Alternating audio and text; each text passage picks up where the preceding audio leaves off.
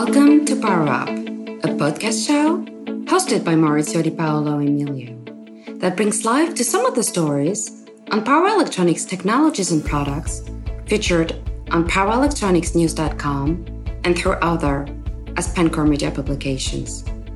In this show, you'll hear both engineers and executives discuss news, challenges, and opportunities for power electronics in markets such as automotive, industrial, and consumer. Here is your host, editor-in-chief of Power Electronics News dot com and E E web dot com, Maurizio Di Paolo Emilio. Hello everyone and welcome to this new episode of Power Up. Today I would like to tell you my experience at A PEC, A PEC twenty twenty-three.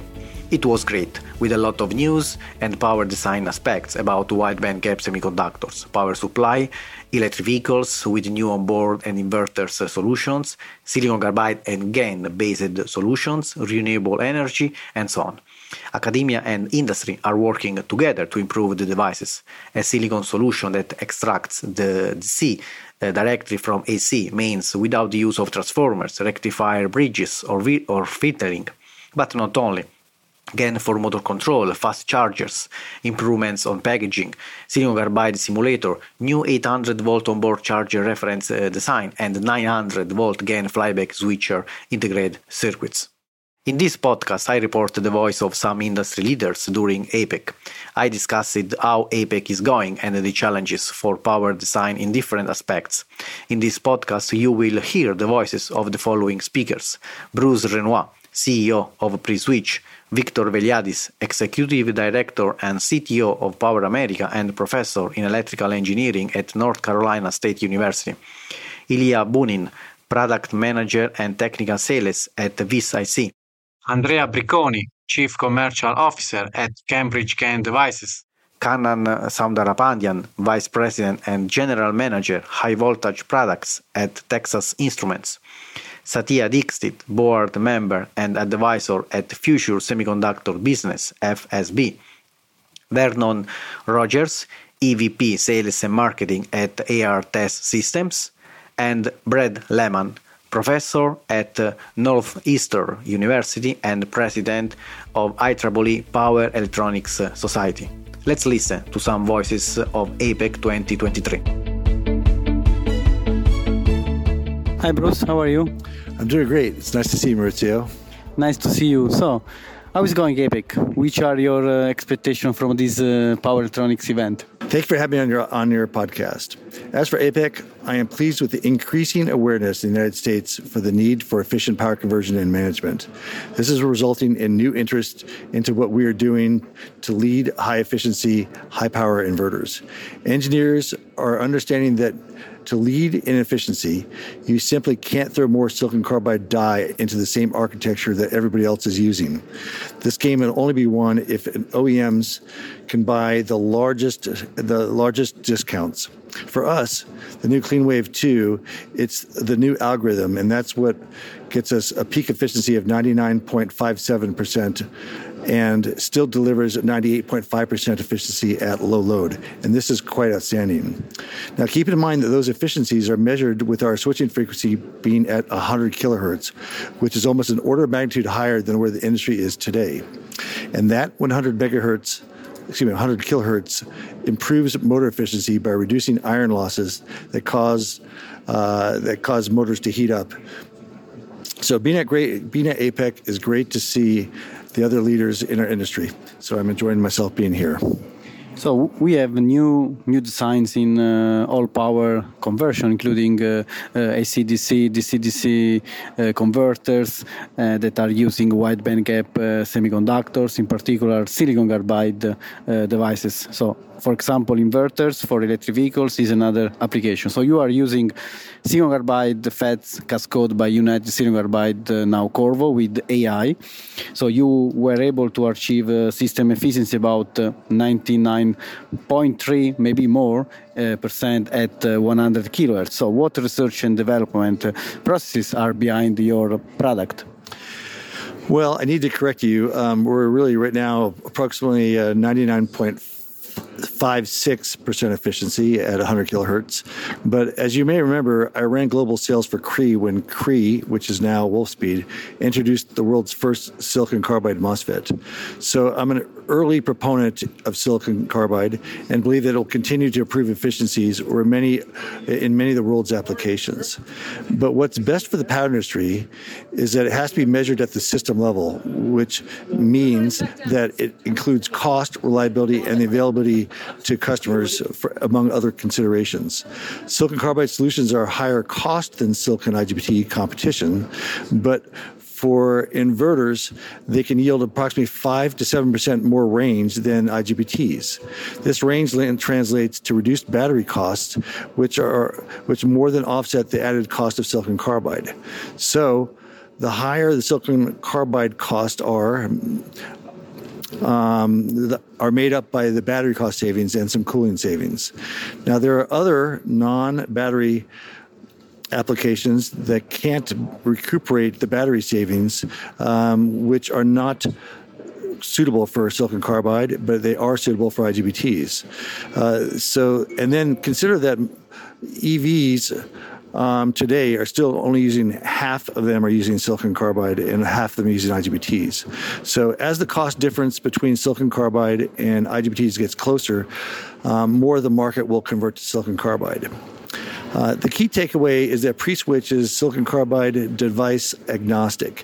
We initially developed our Preflex A I algorithm for silicon carbide, excuse me, for I G B T six years ago. But since then, we've been focused on using silicon carbide uh, since two thousand eighteen due to our customer requests.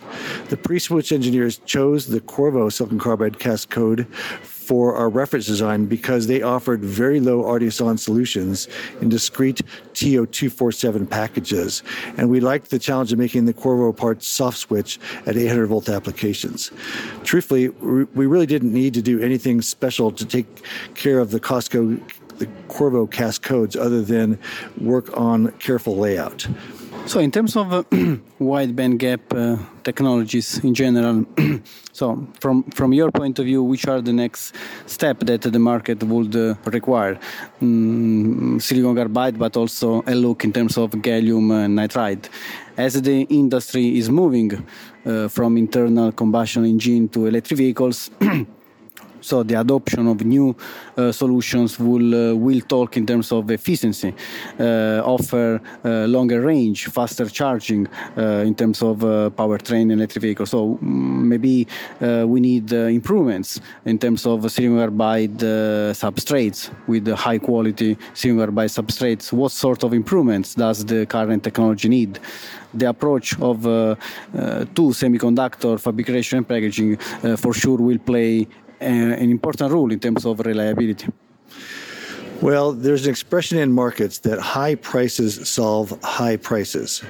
And what that means is that the high price of silicon carbide today uh, will encourage new investments and new market entrants, uh, which will simplify designs, reduce driver costs, solve silicon carbide surge current limitations, and bring more Uh, suppliers in that can deliver starting materials. So our industry is filled with a lot of smart and innovative people, and governments around the world are now looking at silicon carbide as a strategic and foundational industry. Today's design complexity will be tomorrow's com- commodity, which is why Pre-Switch is focused on using our new resources to develop tools and reference designs to simplify our adoption of soft switching technology. In the old days, power was very analog, but today's younger design engineers are more comfortable using digital control to manage and control power. Pre-Switch is at the leading edge of using complex algorithms to precisely control an architecture that is difficult to control and manage edge speeds. So we've taken it from the very basics to very advanced tools, um, and now can deliver better efficiency with better system feedback, predictive maintenance, and many other features. My last one, what's next? Challenges from your uh, uh, products? Wow, okay, this is so much more to do. In fact, Pre-Switch is artificially limiting ourselves to the automotive market because it has the highest cost of energy and a relatively small number of customers doing the same thing. In reality, this technology scales very well to other applications needing more than four hundred volts and can possibly be scaled down to applications needing only a kilowatt of power if we had semiconductor integration for our product. We simply don't have the resources to take those markets on today and are starting to explore ways to partner with other semiconductor companies at some level to get there. But to answer your question, uh, we need to expand our uh, our CleanWave two.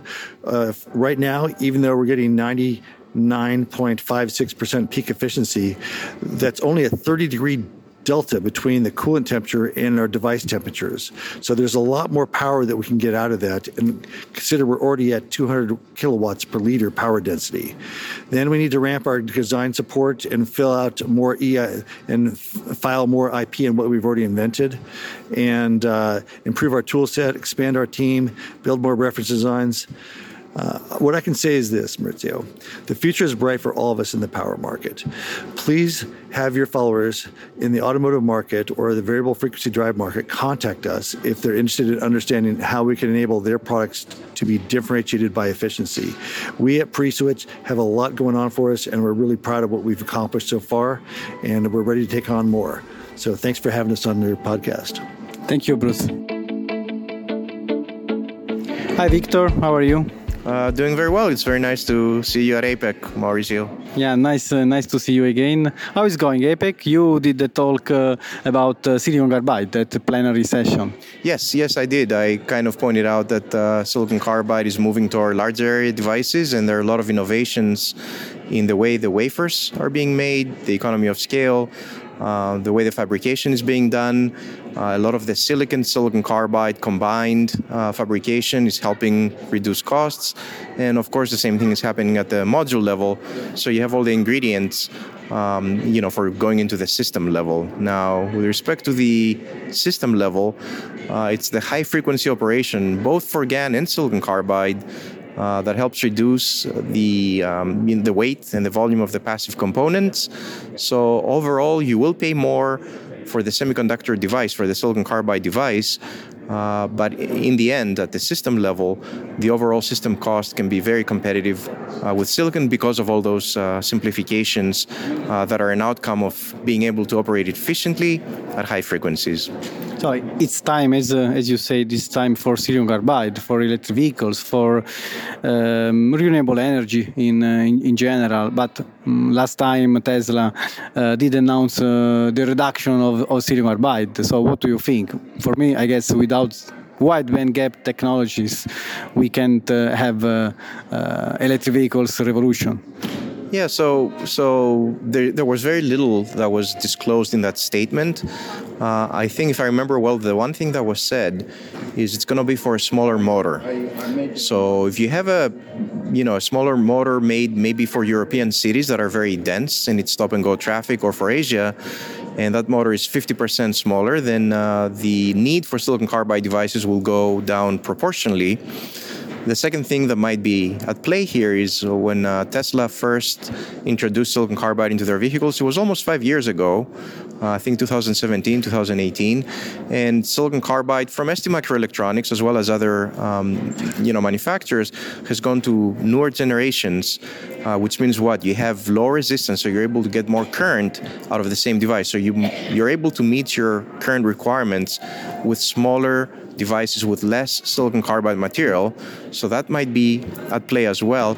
And I also think that, you know, this vehicle is kind of a very base type of vehicle for people who wouldn't be able to afford the more expensive higher-end models.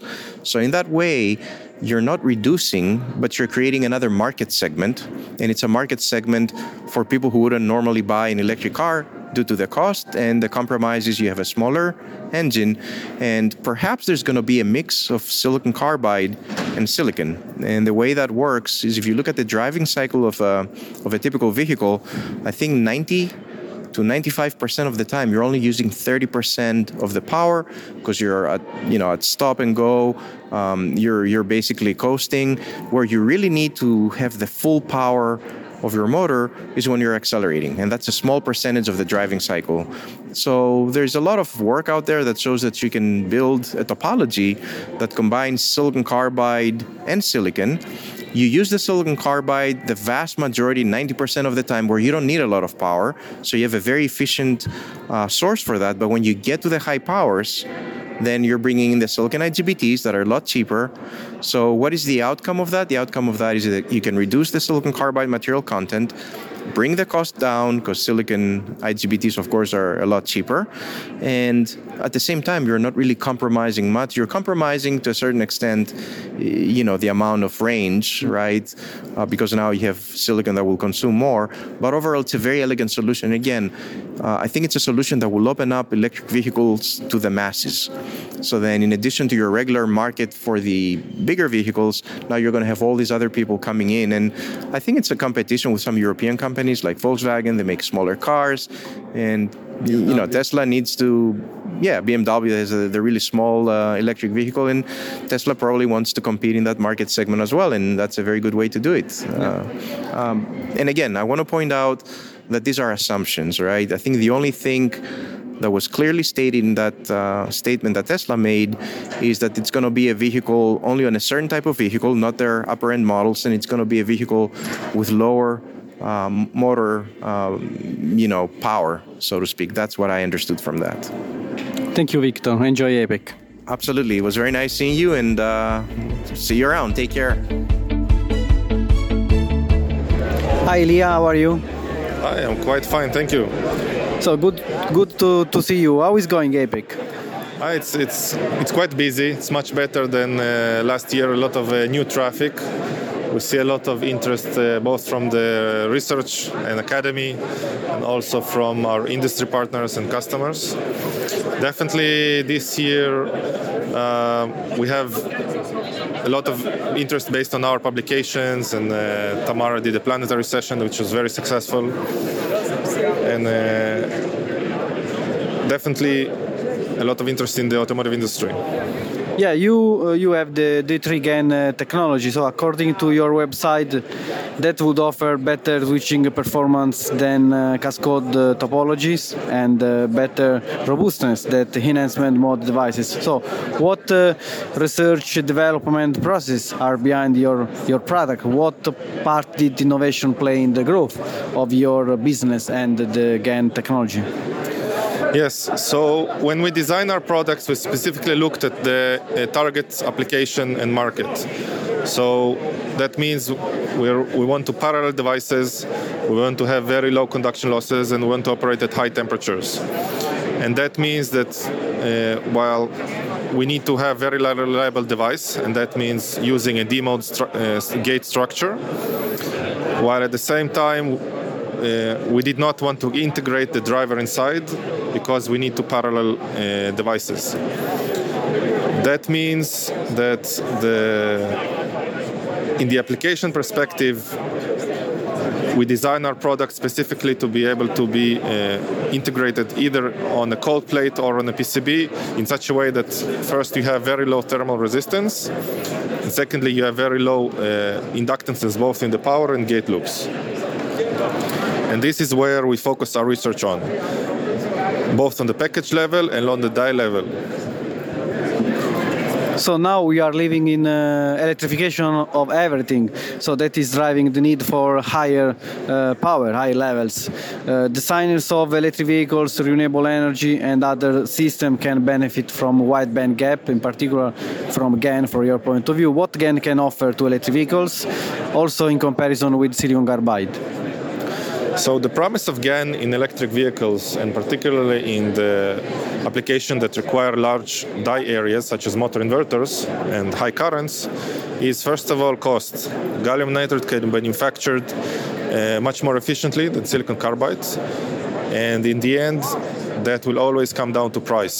If you use the same uh, uh, fab space area for gallium nitride manufacturing, for lateral gallium nitride manufacturing on silicon, versus uh, uh, silicon carbide on silicon carbide, gallium nitride will always have uh, much much more devices that are being produced, and that will always bring lower prices.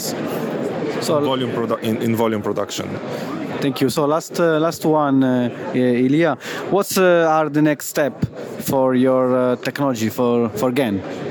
So we are planning to release uh, power modules, high-voltage power modules, uh, to the automotive industry, targeting uh, module sintering on cold plates and laser welding on the power terminals. This will be the first step that our customers will use as an evaluation tool for their motor systems. And as a second step this year, we'll also showcase to select customers our second generation uh, die, as well as second generation power modules with even better performance than what we're able to achieve today. And this will be uh, really the stepping stone uh, to a rev- what we believe will be a revolution that was done uh, by silicon carbide versus I G B T. We plan to do the same uh, to silicon carbide. Thank you, Ilya. Thank you very much, Maurizio. Hi, Andrea. How are you? I'm fine. Thank you, Maurizio. So, we are at APEC. How is it going? APEC is great, and we, we see the recovery after COVID, uh, how many people attended the show today and in the, in the previous days, and also for, for our company, C G D, there was a, an incredible amount of attention. So many people came to the booth to see the latest solutions that we are presenting to the market, and so far so good. Looking forward to see further Uh, speakers and, and talks uh, over the course of, of, of the afternoon, but I, I would say APEC is, is getting really uh, bigger and bigger. Good. So there is uh, a lot of demand for more efficient solution, more efficient production of energy with the climate change goals that, that we need to uh, to take uh, in mind. As a part of that, uh, the semiconductor industry is investing. Uh, has invested uh, billion, billion in wideband gap technologies. GaN uh, power devices, uh, as, uh, as you know, have uh, significant advantages over silicon. Which is your contribution in GaN? Which markets are you investing? So Cambridge GaN Devices, or C G D, um, came to the market re- relatively um, recently uh, by bringing innovation in, in the way we exploit the lateral nature of gallium nitride transistors. So we have um, a proprietary technology which enabled the um, integration, monolithic integration on our E-mode six hundred fifty volts GaN of several um, I Cs, so logic, to deliver a different set of functions.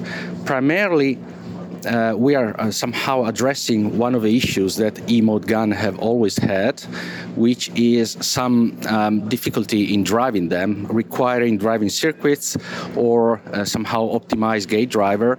We have brought all this complexity into the GaN transistor in the form of uh, uh, a different set of I Cs. Uh, therefore, uh, our customers are experiencing now a very easy of use in, in driving our parts, uh, basically like a MOSFET that can drive uh, I C GaN, our technology, um, with a standard gate driver or a controller with sufficient um, driving capability for low power applications, uh, and no driving circuits in between. Um, and that helps a lot because basically we have achieved, uh, I would say, industry first in a number of um, domains. So we have three volts threshold voltage on our E-mode GaN, and our gate can be driven up to twenty volts. Um, we basically can turn off our transistors at zero volts thanks to something that is an industry first, so the integrated Miller clamp, all in one chip. So we are bringing a certain level of integration that is basically helping both on the ease of use and in further enhancing the robustness and the ruggedness of the GaN gate, which has always been one of the question marks in the past on, on I would say, on, on how rugged and robust is a, an E-mode GaN transistor. So the, the performance uh, of power systems has increased thanks to wideband gap se- semiconductors, uh, in particular gallium nitride in, in your case, but also to different, as you mentioned, integration techniques related to system module, but also uh, reducing uh, the cost of, of components. Talking about uh, reliability, how do we assess quality and reliability, in particular for specific markets, such as uh, uh, consumer, automotive, maybe, uh, where failure rates uh, are So in the parts per billion range are required. So I think that there's there's a matter of um, we have to discuss about data, but also about perception. So there's still the perception in the industry that GaN is somehow less reliable than silicon and silicon carbide. And I think that us, together with our fellow competitors, we have demonstrated already that basically GaN is as reliable as uh, incumbent technologies. Uh, just to give you um, a, a small example, in, in the past, one of my customers was saying, well, when I was trying To, to run my system qualification with a superjunction MOSFET uh, and bringing it to the limit together with the system, typically the power MOSFET was the, the first to fail. Now the GaN transistor is unbreakable. Passives will fail first, and there is no way that we can actually destroy your device that is capable for more than one thousand volts breakdown voltage. Um, the, the real question is, of course, long-term reliability. And long-term reliability um, relies on Um, I mean, compelling lifetime models, uh, on, on the way we can project the P P M um, over the lifetime of, um, of a device in a given application. And that is where, of course, we are um, discussing with customers and demonstrating that um, GaN is definitely not less reliable than, than um, other technologies. And it's a matter, as I said, of breaking the, the wall of the wrong perception. But everybody is doing, I would say, quite a good job to make it happen. And the market dimension, the market size is uh, growing more than fifty percent C A G R, is demonstrating that. In the low power domain, that is happening. I mean, we all see that the market is rapidly uh, picking up, but it's happening also in the industrial domain, in server, telecom, solar, and later on in automotive. I'm one of the believers that GaN will be a fierce challenger of silicon carbide in automotive, not only six hundred fifty volts, but also above that, that voltage. And so um, it's a matter of time. Of course, we, we have some an offset in terms of maturity, and uh, the, the, the entire supply chain shall be automotive level, but it's just a matter of time. And to be honest, GaN is still two order of magnitude from its theoretical limit. So what you see today is just a fraction of what you will be able to see tomorrow and the day after tomorrow. Um, so I think that, that the reliability topic has been correctly addressed by many. It's a matter of time, but it's coming quite rapidly. Thank you, Andrea. See you next time. Thank you, Maurizio. It was a pleasure. Bye-bye. Hi, Kanan. How are you? I'm good. How about yourself? I'm fine, thank you. So, how is going, APEC? Oh, very, very well so far. I truly enjoy uh, coming here to see what's going on in the world of energy and power. So it's been it's been great. So a lot of topics, uh, wide band gap uh, semiconductors in particular. So gallium nitride and silicon carbide. Tell me your point of view about uh, wide band gap. Well, I mean, I think it's an exciting time to be in this field. Quite uh, simply put, if you look at the last few decades, it's been very, very silicon-centric. We don't necessarily move away from silicon to do any kind of power conversion or power delivery. And now that's beginning to change, simply because of the needs uh, driven by efficiency, power density, these fundamental vectors in this particular marketplace. We're now moving to third-gen semiconductors. That's basically gallium nitride, which is very exciting to us, and then silicon carbide and other, other uh, you know, technologies like Like that.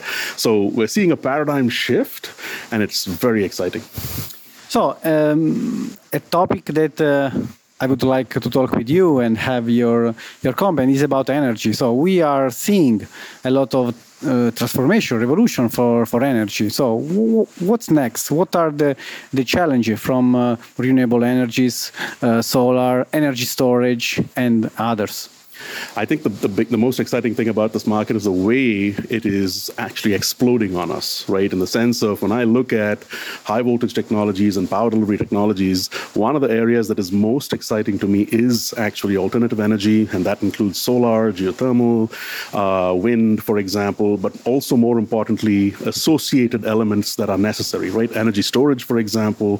And these areas are going to become more and more and more important as we get to a more sustainable future. Future. Uh, there is no way to do do that transition without actually getting uh, significantly more entrenched in these technologies. So I'm beginning to see that across the board in, uh, in in multiple areas, right? It's not just a question of very large string inverters, for example. It's coming down to home inverters, offices, how we actually start putting batteries in homes, and how we even, for example, start thinking of our cars as an energy storage element, right? Much, not just something that does mobility, but also an energy storage element itself. So the market is transforming faster than we can actually catch up in some ways, and that is exciting. And also because uh, there is a, a new electrification with electric vehicles that need to to share the so we need a revolution in terms of grid, because we need to compensate the next charging stations. Exactly. I mean, the grid is no longer going to be this monolithic structure with the generation points being one or two things, right? It's becoming a little bit more of a distributed grid. And these are being driven by alternate energy sources like solar. So the, the, the points in the grid where energy is actually generated is no longer just, I don't know, a hydroelectric dam, for example, or a coal power plant. It basically is wherever you generate it, wherever you have solar panels on your house, for example, that becomes a generation point. And then all Also, just like you mentioned, when you have one hundred kilowatt hours of available energy in a car, for example, that also starts changing the nature of the grid itself. So fundamentally, the grid is not becoming this monolithic thing where you have very singular points of generation of energy. That is becoming very distributed. Where you generate energy on the grid is becoming distributed. And that is also another opportunity for things like, how do you start looking at security of the grid, for example? Single point failures are going to become less important as this process happens. And I think this will accelerate more and more and more into our near future. Thank you, Kanan. Enjoy APEC. Thank you very much. Always a pleasure talking to you. Hi, Satya. How are you? Good, Maurizio. It's nice to meet you again uh, in this uh, APEC. Yeah, good good to see you. How is going APEC, and what are your uh, expectations from your business? Uh, APEC, uh, uh, year over year I see here, and uh, the uh, especially my industry where the gallium nitride is uh, there, every company has entered into that, and I was so happy to see that in uh, APEC. Major companies are uh, acquiring uh, pure GaN companies, and uh, even more investment is going into GaN development. Good. So you are working on a new GaN uh, epitaxy wafer. Uh, gallium nitride GaN has uh, uh, become the de facto material in the new gener- third generation semi- of semiconductors. So making GaN wafers in the quality that you need, and the thermal uh, resistance and other um, elements is an uh, open question. It's, it's important also. Uh, so which are uh, uh, this question? What are you offering to the market? Uh, challenges? Yeah, the thermal conductivity and uh, therm, uh, heat dissipation is extremely important for making the best uh, GaN devices, and uh, uh, material plays a big role in that, and uh, defect density increase uh, will uh, cause a lot of heat trap, and uh, we are, what we are trying to do uh, in solving that problem in F S B is uh, by remote epitaxy. We grow a very thin layer, eliminating all the transitional layers, and uh, that can be transferred onto uh, any heat sink material, uh, insulators. So that way we are able to come up with the solutions which can be uh, like you know, order of magnitude much better uh, heat dissipation uh, uh, solutions in the uh, device. So it can be on the diamond uh, substrate, or it can be on uh, any other aluminum nitrate or any other uh, uh, substrates which are out there. We are able to transfer and show the uh, improvement of uh, uh, heat dissipation in that area.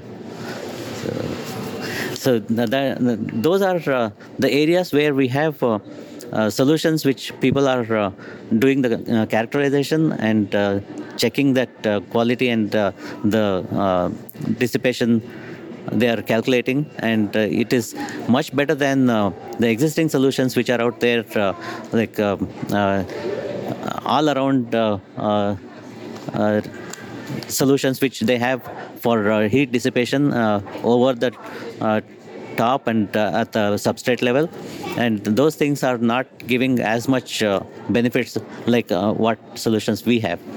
So Yeah, mm, indeed, indeed, there is an advantage of GaN that uh, cannot be cannot cannot be found matched with, with silicon. That is the ability to integrate power devices with signal and digital uh, devices. So a question on uh, further improving materials cost impact by using uh, two hundred millimeter GaN on silicon instead of the current uh, uh, six inch wafers that will be on the roadmap of some companies. So what uh, what about it? Uh, we have uh, we have already started the uh, remote epitaxy on uh, three inch and four inch uh, silicon carbide wafers, and uh, we are also in the process of uh, completing the six inch uh, uh, epitaxy using uh, remote epitaxy, and uh, that uh, when it is transferred onto the six inch uh, silicon wafers, mm-hmm. it will be uh, extremely Uh, good quality with uh, heat dissipation. Uh, they can go for uh, higher power uh, solutions using that. So that is uh, that is the focus. Like we are expanding our uh, uh, wafers to be much larger. And another advantage of, of uh, our uh, uh, remote epitaxy and uh, liftoff two D layer transfer, uh, you can uh, tile the uh, gallium nitride epi onto any uh, surface. So if you have even twelve inch, you can transfer them uh, with uh, uh, just a lift off and transfer. Then uh, there is no limit on uh, what size wafers you want to process. So that is how we are able to uh, expand to larger device areas, uh, larger wafer areas, so that you can uh, use the state-of-the-art uh, technologies for the uh, making of devices. And the last one, Satya, what about reliability in GaN? Reliability is basically based on uh, how much testing has been done and uh, uh, how many devices are out there. And um, nobody has seen the life of uh, GaN so far. But uh, there are parameters which certainly will help. Uh, if you improve those parameters, you certainly increase the reliability of the uh, devices. So in in that case, uh, basically getting the uh, device material quality and uh, uh, device structures, that is where the reliability uh, is there. And uh, defect density has to be reduced so that uh, uh, it does not creep into the devices, and you are able to uh, make the better device. So reliability is uh, again, based on the material quality and uh, the device structure, how do you make it? So that's what we are doing. Okay, thank you. Thanks a lot. Enjoy APEC. Thank you. Thank you for uh, uh, this opportunity, Maurizio, and uh, we will be in touch. Thank you. Hi, Vernon. How are you? I'm well. Thank you, Maurizio. How are you? I'm fine. Good to see you. How is going APEC? What are your uh, expectations from your business? Uh, I think APEC is going uh, very well. I think if you look at the energy and the customer excitement, I think we're at a phase now where many, many customers have devices that have been qualified, that have been working on the qualification, are now to the next step uh, to move those devices into high volume production. Clearly, big drivers, uh, electric vehicles, infrastructure, industrial is really gearing up. And so for us right now, many customers that have been in certain phases of design um, are now moving into full production. Obviously, there's many, many customers that are in full production, but I think there's this next wave you feel here during APEC that, uh, you know, people continue to get excited. Last year, people, COVID was still a little play in there, but this year, you know, the halls are full, people are excited, and I think business, uh, everybody's business doors are open for business.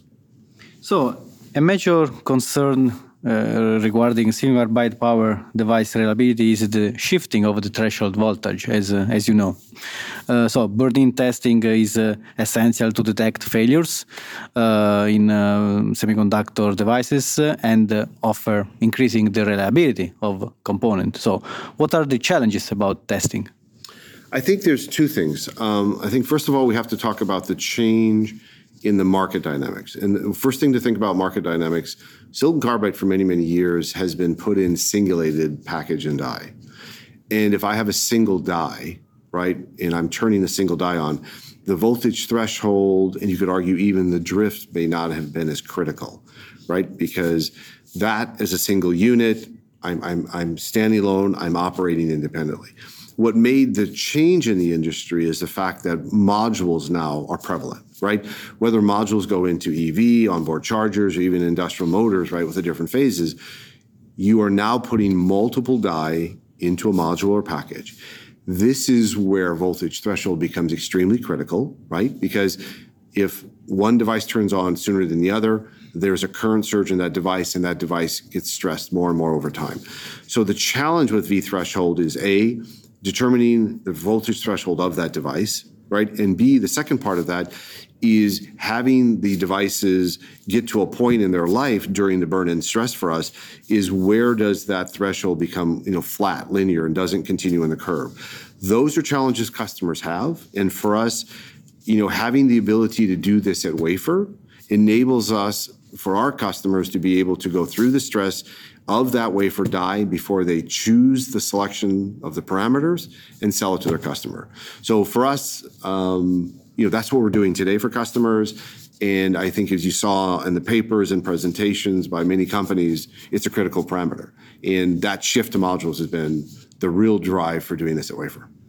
So there is a lot of change in uh, in terms of electrification, electrification, everything, uh, energy uh, with the electric vehicles. So the moving to eight hundred volt will enable uh, silicon carbide more, even more. Yes. So how much performance can be gained from uh, by using silicon carbide, not only in uh, electric vehicles, but in energy trends? What about cost and uh, the next with the two hundred millimeter substrate that should bring a reduction in terms of cost?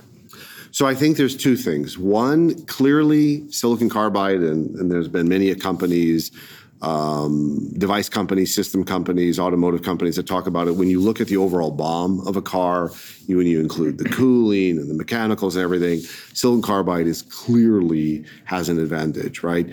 Um, even at some conferences, some of the larger companies are talking about, you know, does it do a ten percent increase in, or efficiency increase? And, you know, that ten percent efficiency, I've heard some companies, I think you could save twenty-seven terawatts around the world just by switching to silicon carbide. So the effects of silicon carbide are known. People have different ways to measure it. Um, and so I think that piece the world has acknowledged. The second piece question you asked is about two hundred. The two hundred millimeter one becomes very complex. And I think there was like two complex areas in there, uh, which could be for its own podcast discussion. Number one, the two hundred millimeter, right, from a, from a simple standpoint of uh, purities and yield are higher from a boule, number one. Number two, remember, when you go to a two hundred millimeter, the thickness of the the thickness of the individual wafer is thicker.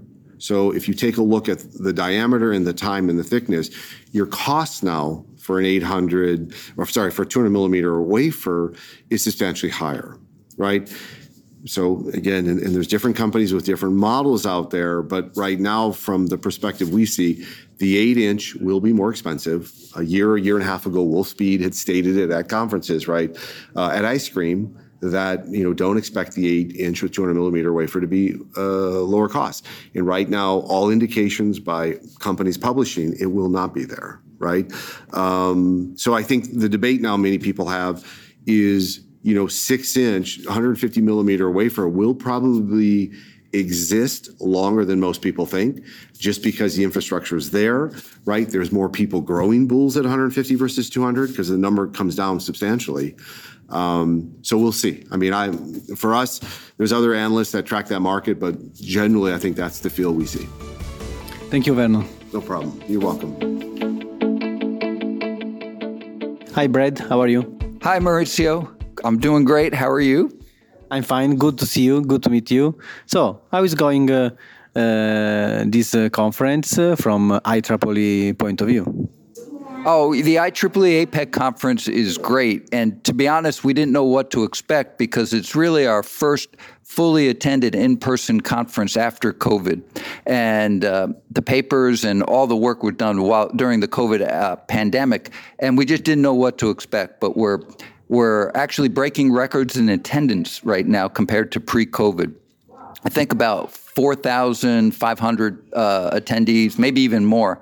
Uh, but that was a few days ago, the last. And that's that's better than we had like in two thousand eighteen or two thousand nineteen before COVID. So it's pretty exciting. Uh, we're very happy and we're relieved that, you know, because it's an expensive conference to put on. But lots of uh, interconnections and networking. We can see the exhibit hall is completely full, uh, great talks, and uh, just a relief, but it's exciting. Power Electronics is back. Yeah, it's back. So a lot of topics, um, electric vehicles, uh, wide band gap semiconductors, um, electrification is everything. So tell me your comment. Uh, what do you think from your point of view? Also, because uh, power electronics is very important, also from climate change point of view, I guess. So tell me also what, which are your activities. So, of course, the I triple E Power Electronics Society, which I'm the president of, is active in all of them. We're just trying to use power electronics to improve society. And what we're seeing here, of course, is the impact in climate change. And uh, I think what's exciting is wide bandgap is is actually starting to get into products. Um, people are, are, companies are really comfortable, especially with silicon carbide, with the reliability now. And um, because of because of that, probably we're beginning to see the voltages on the buses rise to go higher and higher, which is enabling higher efficiency. Um, so we're making an impact on climate change. Um, the other thing I think is pretty exciting is that young people nowadays are really getting involved in power electronics because of the applications. It's one thing for us to design a circuit and only look at the circuit level, but power electronics they know is having societal impact because there's electric vehicles that everybody is aware of that, that are being enabled by the power electronics. You, uh, battery energy management, which is not just electric vehicles, Uh, utility grid energy storage, but also we're we're seeing uh, exciting applications uh, in uh, in um, like electric airplanes, robotics, and power supplies, uh, and then of course renewable energy. Uh, and all these, the young people really um, have high impact. So they, they just love it. And, uh, you know, my classes, for example, at Northeastern University um, are absolutely filled very quickly because uh, the field of power electronics is just becoming a very hot thing. And then we see how that leads into um, industry applications and uh, good job market for them as well. We need uh, a lot of engineers, but power, not computer science. Yeah, that's the thing. If you look at the universities, um, power electronics uh, engineers have no trouble finding a job because everybody's computers, computers, computers. And the, the there's probably, even in the bad economy, we were seeing two job offers for every power electronics engineer because no one knew how to design a circuit. So uh, it's definitely a need for it. Yeah. Thank you, Brad. It's my pleasure. Thank you all for being part of the Power Electronics family. It was great to see you again at APEC twenty twenty-three and collect a lot of information, which you will find on Power Electronics News dot com. It is a privilege to speak with today's most influential industrial leaders in power electronics, who work hard and invest heavily to uphold the honor of power electronics while also making significant contributions to the technology. Congratulations to all. See you soon at P C I M twenty twenty-three. Stay tuned. That brings us to the end of this episode. Stay tuned with more news and technical aspects about power electronics. If you are listening to this on the podcast page at e e times dot com or power electronics news dot com, links to articles on topics we have discussed are shown in this page. Power Up is brought to you by AspenCore Media. The host is Maurizio Di Paolo Emilio and the producer is James Eid. Thank you everyone for listening. See you next episode. Stay tuned.